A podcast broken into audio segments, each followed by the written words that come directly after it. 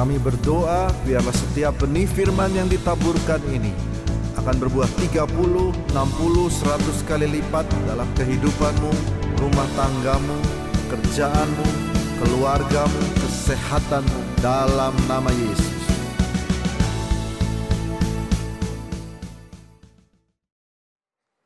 Shalom, hari ini kita adalah ibadah khusus tanggal 21 Januari. Jadi kita akan ibadah masih dalam tema tahun baru tahun 2024. Uh, Kita akan membahas judulnya Vision Sunday ya. Boleh teman-teman stage ada itu klikernya? Klikernya tadi lupa. The vision. Vision adalah cara kita memandang. Nah ini penting buat kita semua dan saya rasa ini adalah waktu yang tepat buat gereja. Thank you Pak. Pak Indra. Waktu yang tepat untuk gereja mengajarkan kita semua. Vision adalah sesuatu yang eh, jauh ke depan dan membentuk akan hidup kita. Eh, apa yang kita lihat setiap hari dan ke arah mana pandangan kita, maka itu akan membentuk kehidupan kita. Jadi hari ini ada tadi waktu saya ada di depan, ada ibu, ya ada bertemu, Pak saya ada masalah ini dan masalah itu, lalu kita berdoa bersama-sama. Hari ini coba sejenak ya, ini firman Tuhan setengah jam tidak sampai. Coba kita lihat sudut pandang lain daripada firman Tuhan. Amin. Dan semoga sudut pandang ini memberikan setetes air dalam kehidupan saudara untuk oh ada sudut pandang lain dalam firman Tuhan. Mari kita lihat the vision. Tuhan itu berbicara dalam bentuk visi dan juga dalam bentuk kata-kata. Jadi kita mendengar, kita juga melihat. Itu dia sering berbicara. Seorang hamba Tuhan bernama Yonggi Cho berkata God's language is dream and vision. Tidak hanya dream, Yonggi Cho seorang nabi bernama Yusuf juga berkata dream and vision. Kakeknya bernama Abraham. Word of God, firman Tuhan adalah dream and vision. Lalu kita melihat ada sebuah ayat, mari kita perhatikan ayat ini, kejadian 15 ayat 5. Lalu Tuhan membawa Abraham, Abram keluar serta berfirman, mari kita baca 1, 2, 3. Coba lihat ke langit, hitunglah bintang-bintang, maka engkau dapat menghitungnya. Maka firmannya kepadanya, demikianlah banyaknya nanti keturunanmu. Dia memberikan penglihatan bintang-bintang ya. Kita lihat hari ini lampu-lampu yang indah. Ya semuanya. Tadi lasernya dong putar dikit tadi keren. Ada ya laser? Biar saya kayak Feren tadi. Coba saudara lihat. Ya nggak apa-apa ya kan ibu uh saudara lihat oh saya lebih rohani kan ya Bintang-bintang ini semua ada laser dan ini semua berawal dari sebuah visi. Karena saya suka dulu ngelihat di YouTube ada Hillsong, wih bagus ya. Lalu gereja ini kok jelek ya. Lalu kita lihat lagi YouTube, kok bagus ya. Kok jelek ya. Which one you choose? Tuhan bilang, bisa nak. Kamu mau kamu lihat seperti itu, bisa nak. Dan kita berkata, tidak bisa Tuhan. Gereja terus udah nggak ada harapan. Uh, Bapak Ibu, beberapa Bapak Ibu yang hadir juga tahu, tidak ada harapan. Tetapi visi Tuhan, Tuhan berbicara lewat visi dan juga lewat pendengaran. Nah mari kita lihat lebih dalam lagi. Coba kita baca ayat ini dan kita mengerti ya. Ayo satu, dua, tiga. Lalu diucapkannya sanjaknya katanya, tutur kata Bileam bin Beor. Tutur kata orang yang terbuka matanya, tutur kata orang yang mendengar firman Allah, yang melihat penglihatan dari yang maha kuasa sambil rebah, namun dengan mata tersingkap. Enggak tahu. Coba bisa enggak? Tutur kata orang yang lihat nih, mendengar lalu bawahnya meli, melihat. Saya akan pelan-pelan di sini. Saudara mendengarkan firman Tuhan, bahwa hidup saudara akan baik, saudara dengar. Yang kedua, saudara juga melihat dalam firman itu, keluarga saya akan baik-baik kelak. Keluarga saya diberkati Tuhan. Saudara lihat, saudara dengar. Saudara lihat, saudara dengar. Pendeta almarhum Abraham Alex Tanu Seputra, dia bilang, tutup mata kelihatan pak, buka mata gak kelihatan lagi. Ya tutup mata lagi katanya. Sampai waktu kamu buka mata, oh sama. Itu namanya God's vision. Jadi kita lihat di sini, Tuhan berbicara dan Tuhan memberikan penglihatan dan juga memberikan firmanya untuk didengarkan. Jadi hari ini dengarlah Tuhan mengasihi saudara, Tuhan mengangkat hidup kita, katakan amin. Lalu ada ayat lagi yang lebih dalam lagi, mari kita baca 1, 2, 3 Yoel 2 ayat 28. Kemudian daripada itu akan terjadi bahwa aku akan mencurahkan rohku ke atas semua manusia. Maka anak-anakmu laki-laki dan perempuan akan bernubuat. Lalu baca ini, orang-orang yang tua dapat mimpi, teruna-teruna dapat penglihatan. Sama loh bahasanya, mimpi dan penglihatan. Berarti orang tua maupun orang muda masih bisa ada mimpi dan juga visi. Katakan amin. Dari tiga ayat ini, maka kita memahami, ini enak ibadah pagi, jadi saya bisa pelan-pelan dari tiga ayat ini baru kita mengerti God's language is dream and vision. Katakan amin. Yuk kita lihat yuk. Nanti kita akan kembali lagi ke sini. Yang pertama adalah simple sekali. Jaga mulut dan jaga mata. Ada satu firman dalam kitab Yeremia, mari kita lihat yang menarik ya, ini menarik sekali. Sebenarnya firman ini nggak ada tadi saya langsung mau bagian ketiga aja ya. Tapi ini tadi pagi muncul gitu ya. Mari kita baca satu dua tiga. Yeremia ini Yeremia ini Yeremia nabi muda, nabi besar. Satu waktu dia berkata, ayo kita baca firman Tuhan datang kepadaku bunyinya Aku telah menetapkan engkau menjadi nabi bagi bangsa-bangsa. Oke, stop dulu. Pelan-pelan kita lihat. Firman Tuhan datang berkata, aku menetapkan engkau menjadi nabi bagi bangsa-bangsa. Ini firman kan? Ayo, ada firman buat saudara apa? Engkau akan masuk kepada tanah di mana engkau berlimpah susu dan madunya. Tuhan adalah gembalaku, takkan kekurangan aku. Allahku akan mencukupkan keperluan menurut apa kekayaan dan kemuliaan itu masuk. Maka ayat 5 ayo kita baca 1 2 3. Maka aku menjawab, "Ah, Tuhan Allah." Orang Kupang bilang, "Eh Tuhan Allah eh." Ya, eh orang Kupang, "Eh Tuhan Allah." Sesungguhnya aku tidak bisa. Sebab aku ini masih muda. No, no, no. Musa berkata yang sama tidak bisa. Yosua dan Kaleb juga oleng ya terima firman Tuhan. Tidak bisa, tidak mudah. Lalu lihat ayat 6 kita baca sama-sama. Lalu Tuhan mengulurkan tangannya dan menjamah mulutku. Ayo baca 1, 2, 3. Tuhan berfirman kepadaku, sesungguhnya aku menaruh perkataan-perkataanku ke dalam mulutmu. Oke sekarang saudara begini. Waktu firman Tuhan diberikan, janji Tuhan diberikan, saudara bilang tidak mungkin. Memang tidak mungkin tanpa Tuhan. Lalu dia berkata, lihat step-step yang Tuhan. Dan ini menjadi step buat kita semua. Step pertama adalah dia taruh tangannya di mulut daripada Jeremia. Coba saudara taruh tangan di mulut saudara. Ya, seperti ini. And then dia berkata, ingat loh, aku taruh perkataanku di mulutmu. Jadi hati-hati. Kalau saudara tahu mulut saudara ada perkataan Tuhan, hati-hati. Tanya, eh gimana bro kabarnya? Ya susah lah. Nah jadi susah. Susah beneran. Ya gini-gini, ah jadi gini-gini aja.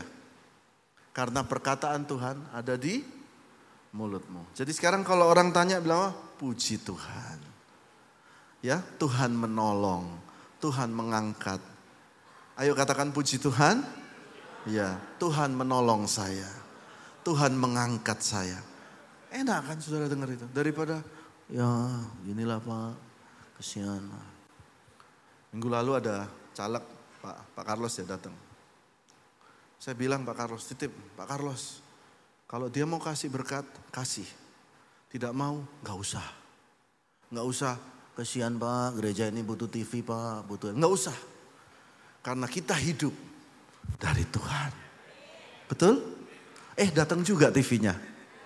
Tapi kita nggak usah karena kita tahu Tuhan yang memelihara hidup kita. Berikan tepuk tangan buat Tuhan Yesus.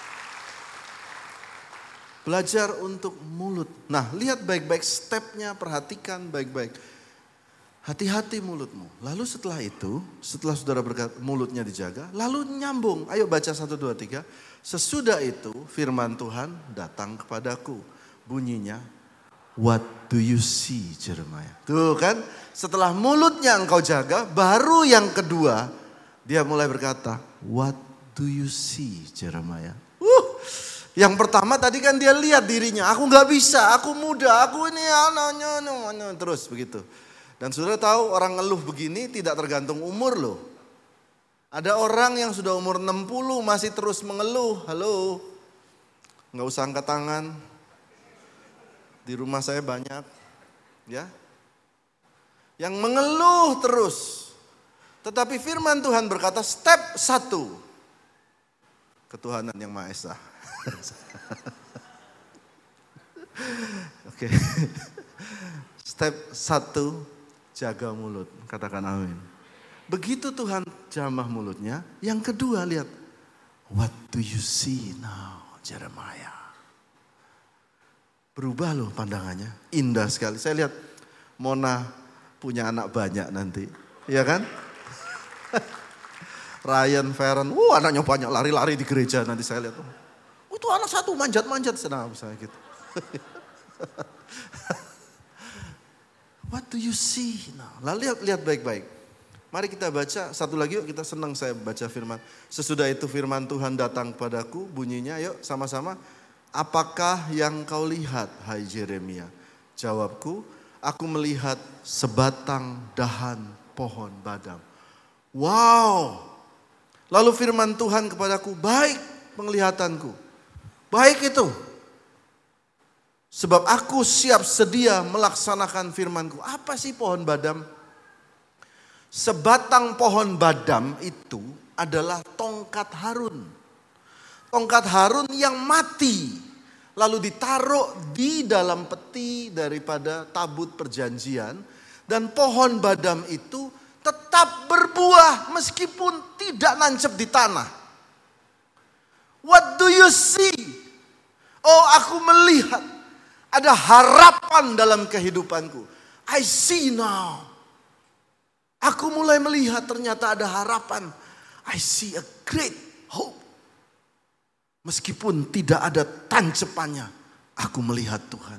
Lalu Tuhan berkata, bagus kalau gitu nak. Penglihatan itu bagus nak. Lalu mari baca bersama saya, baik penglihatanmu, satu, dua, tiga. Sebab aku sedia untuk melaksanakan firmanku. Berikan tepuk tangan buat Tuhan Yesus. Betapa indahnya firman Tuhan. Hari ini saya mau tanya buat saudara, what do you see? Apa yang kau lihat? Nah, tadi pagi saya bilang, Pak saya datang dengan ini. Hari ini firman Tuhan bilang, apa yang kau mau lihat ke depan? Apa yang kau mau lihat? Yuk kita lanjut. Wah ini heboh ya supaya saudara ingat nanti pulang. Mari baca satu dua tiga. Demikian juga lidah, walaupun suatu anggota kecil dari tubuh, namun dapat memegahkan perkara-perkara yang besar. Lihat, lihatlah, betapapun kecilnya api, ia dapat membakar hutan yang besar. Jadi hati-hati, ini bolak-balik terus dua ini. Sudut pandang, mulut, sudut pandang, mulut. Karena waktu engkau melihat ke depan, lalu engkau lihat lagi suamimu yang nyebelin, dan mulai berkata, dasar cowok gak tahu diri. Maka terbakarlah visimu lagi. Dasar pekerjaan yang berat dan susah dan terbakarlah visi itu. Dia membakar kecil tapi membakar semua. Tetapi coba saudara balik. Kalau dia dapat membakar untuk menghancurkan, dia juga dapat membakar untuk menghidupkan. Saudara bisa buat api yang enak buat bikin nasi goreng dari situ. Bikin omelet ya atau bikin scrambled egg. Taruh daun parsley. Masak dengan api wagyu ya. A5. Ini kode saudara, siapa tahu saudara kirim ke ruangan saya. Steak dan sebagainya. Api juga bisa mem membuat sebuah rumah makan yang enak. Jadi saudara lihat visi dan saudara katakan yang baik. Api itu mulai menggoreng akan visi saudara. Mulai mateng. Uh, mulai berasap. Dan dia mulai enak dimakan. Dan satu hari Alkitab berkata engkau akan memakan hasil daripada lidahmu sendiri. Betul kan? Itu ayat firman Tuhan. Jadi jaga mulut, jaga mata. Mari kita ucapkan sama-sama satu dua tiga. Jaga mulut dan jaga mata. Berikan tepuk tangan buat Tuhan Yesus.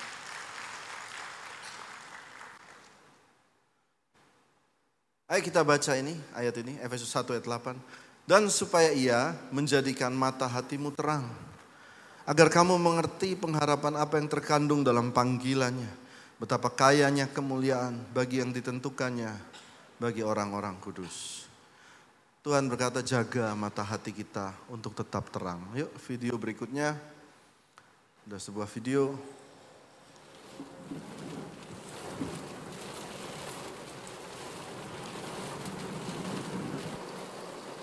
Ya. Oke. Dalam perjalanan hidup apakah mobil kita nggak kena badai dan hujan? Tetap badai dan hujan seperti ini. Sehingga visi kita akan kabur berkali-kali akan hilang. Tapi saudara harus punya windshield. Windshield, ya. Slitterbahan, yang saya nggak ngerti artinya.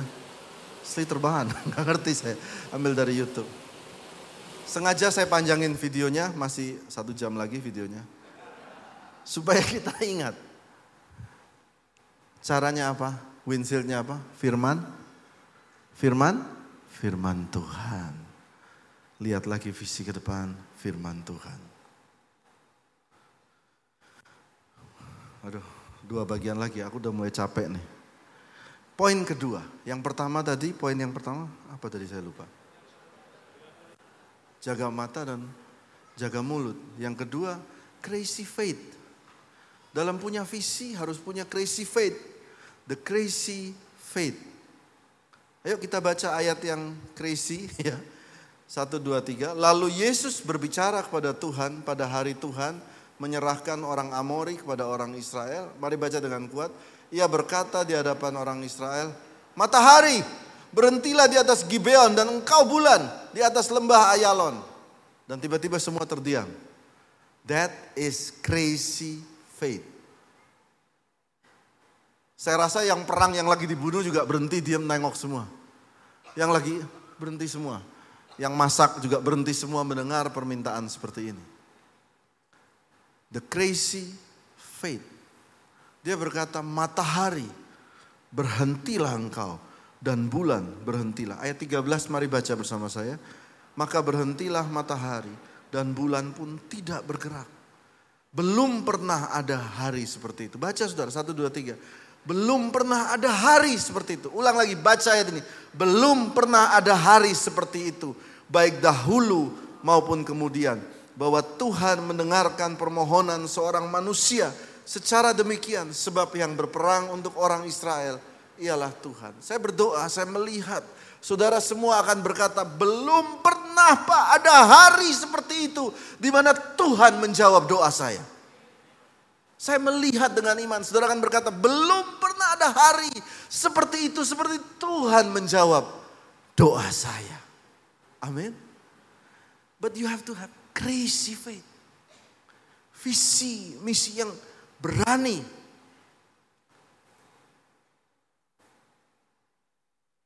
Kita lihat Minggu minggu lalu saya sangat diberkati, ada pendeta datang dia ada cerita satu hal, ada seorang nabi bernama Nabi Elia. Nabi Elia jalan dari sungai Kerit menuju ke sebuah tempat namanya Sarfat. Coba katakan bersama saya Sarfat.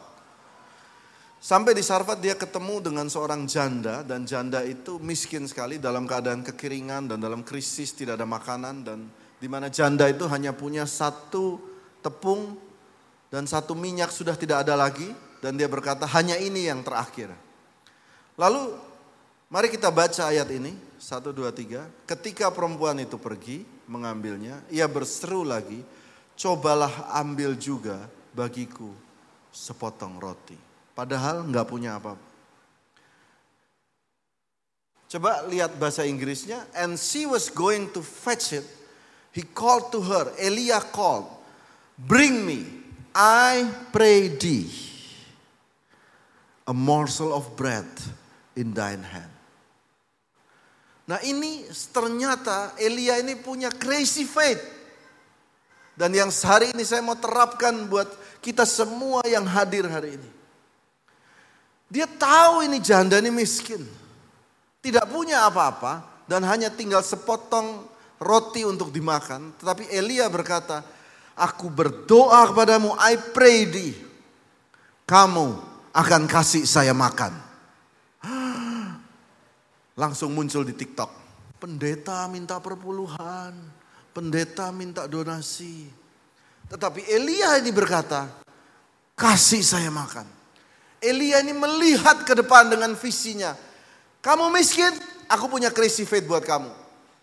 Aku mau bilang, Tuhan gak akan cuma menyediakan makanan buat kamu. Tetapi kamu akan punya cukup makanan dan juga kamu akan sumbang buat gereja makanan yang banyak. Jadi Elia lihat dua step. Dia bilang, eh Bapak Ibu semua yang duduk di depan nih Pak Carlos, semua nih Mona sampai belakang. Nanti Bapak Ibu semua bawa persembahan satu miliar buat gereja.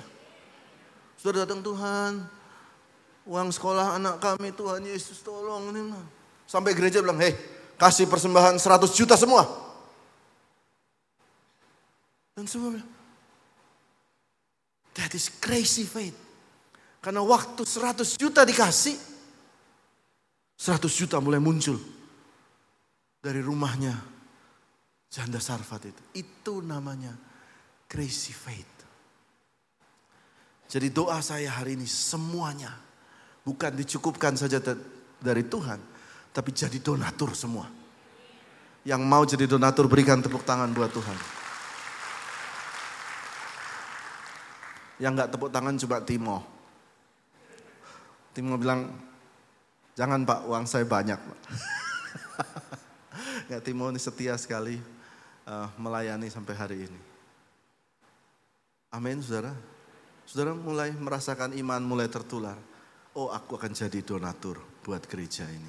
I will bless this church. Katakan amin. Nah terus bagian terakhir. Lahai Roy udah nih bagian terakhir.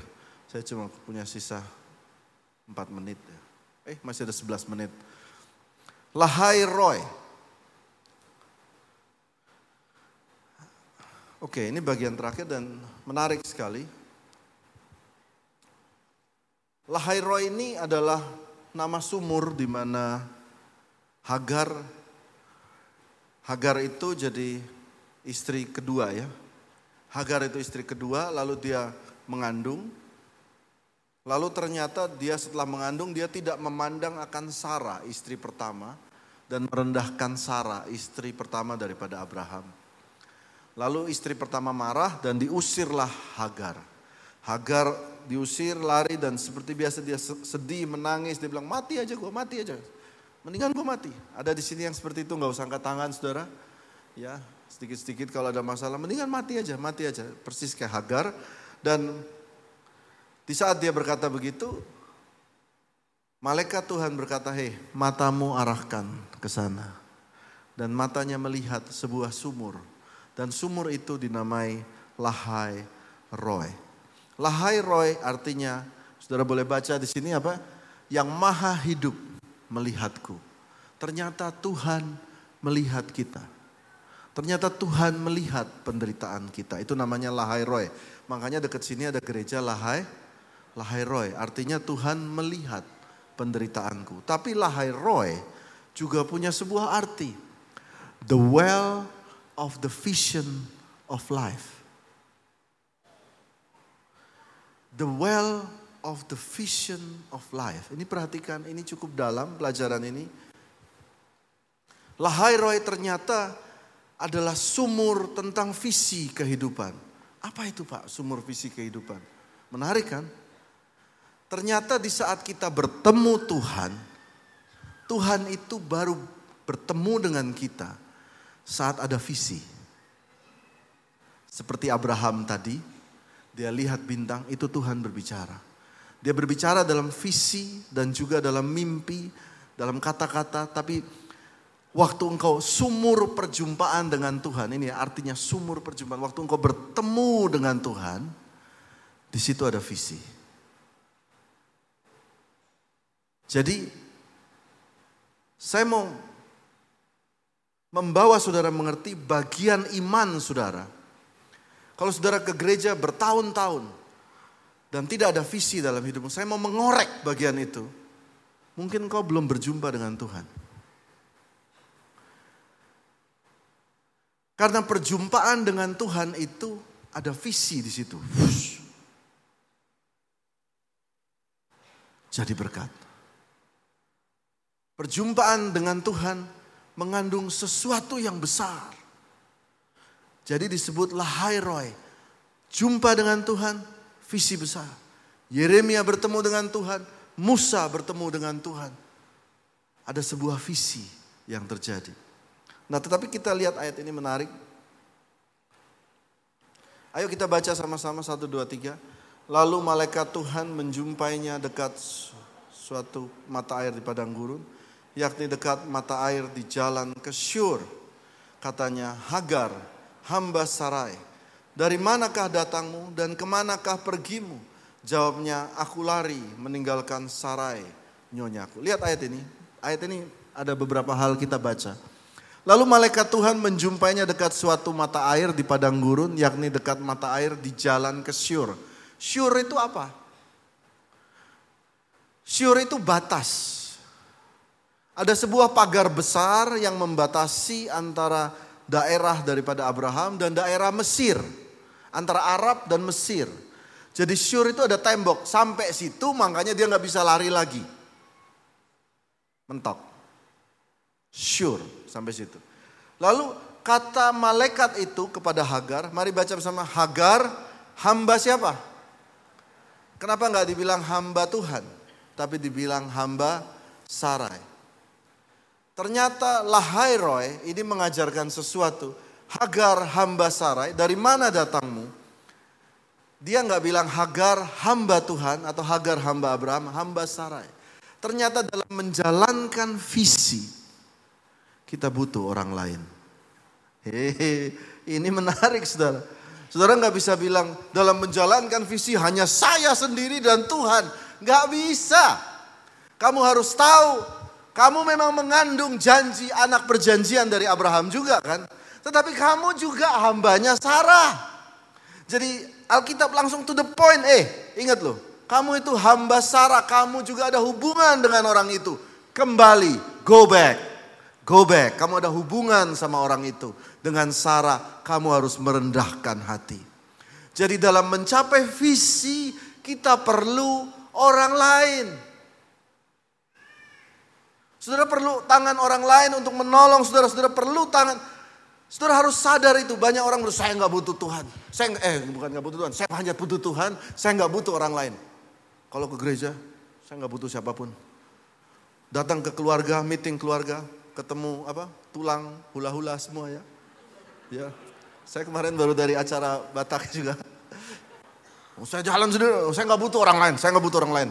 Saya bisa hidup sendiri, saya bisa hidup sendiri, saya kuat, saya kuat. Hmm, coba aja jalan terus. Kita butuh orang lain. Berikan tepuk tangan buat Tuhan Yesus. Saya nggak butuh gereja, saya kasih persembahan lima ribu aja. Saya nanti kalau kubur, saudara pasti panggil gembala kan? Betul nggak? Saudara butuh orang lain. Paling enggak tugas saya bisa ngubur saudara. Saudara ngerti, you need somebody else. Kita perlu orang lain, jangan berkata, saya punya gengsi. Saya pernah dilukai orang. Hari ini saya akan jalan sendiri. Engkau dan saya Tuhan. Nggak bisa. Saudara. You need everybody else. Jadi dalam menjalankan visi, baiklah sama orang lain. Amin. Saya punya pandangan sendiri pak. Ini harus begini pak. Pokoknya nggak boleh belok. Lah sedangkan saudara bilang, organisasi bilang, Pak kita harus ke sini ya. Enggak Pak, saya ke sini ya. Akhirnya jalan sendiri saudara.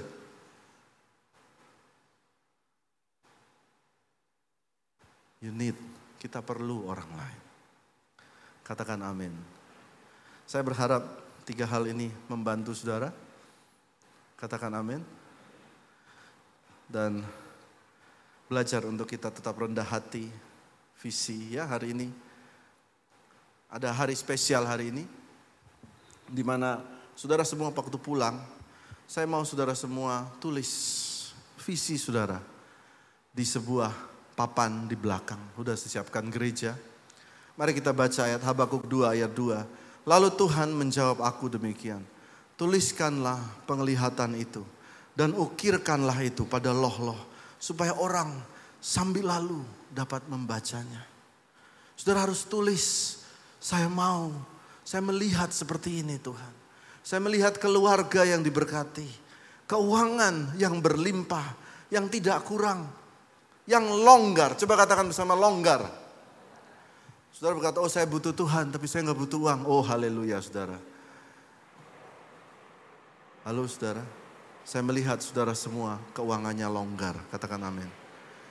Saya bilang, oh enggak pak, saya gak penting keuangan longgar. Yang penting hidup saya bersama Tuhan. Saudara, saya mau kasih gini aja kalau saudara nggak butuh longgar. Saudara size-nya L, saya kasih baju ukuran S. Enak nggak? Nggak enak saudara. Mau nggak bisa bergerak semua. Mau bergerak semua nggak bisa. Hari ini ada kelonggaran di rumah Tuhan. Saudara tulis yang jelas. Saya, saya mau begini. What do you see? What do you see? Jangan nulis semoga semua baik-baik. Loh. Ada juga visi 2024 kisera-sera Tuhan. Dan akhir 2024 tetap kisera-sera. Visi yang jelas. Sebenarnya Pak, terus gereja visinya apa? Tadi pagi Tuhan bang, waktu saya bangun, Tuhan bilang 20 ribu nak Aku percayakan 20 ribu jiwa JCC Cijantung. Saya bilang, Tuhan terlalu besar. Saya nggak mampu. Kenapa 20 ribu? Terus Tuhan bilang, udah beberapa caleg ke sini. Kamu baca, untuk menangkan satu caleg perlu berapa orang? 20 ribu. Jadi Tuhan nanti banyak caleg dari gereja ini yang jadi buat Indonesia. 20,000. Aku bilang, terserah Tuhan. Saya percaya. Saudara percaya? Itu buat gereja. Jangan hanya terserap kepada apa yang saudara tonton. Buat saya itulah pergumulan gereja, pergumulan tim pastoral, timnya Michael, tim Ryan, 20 ribu jiwa. Tapi buat saudara, apa visimu?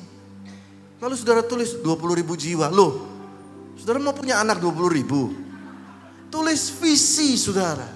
Tuhan berkati misalnya saudara lagi mau jual rumah, rumah lunas.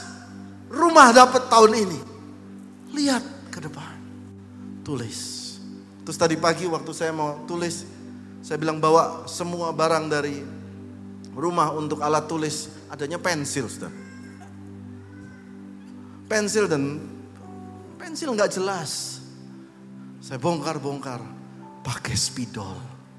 Tulis pakai spidol, kamu juga bisa baca. Kita tulis visi itu ya, Mona anak lahir, aku melihat berlari-lari di gereja, lompat-lompat jungkir balik di gereja. main sama anaknya Feren nanti. Berikan tepuk tangan buat Tuhan Yesus. Write the vision, make it clear. Buat itu menjadi jelas. Mari kita bangkit berdiri.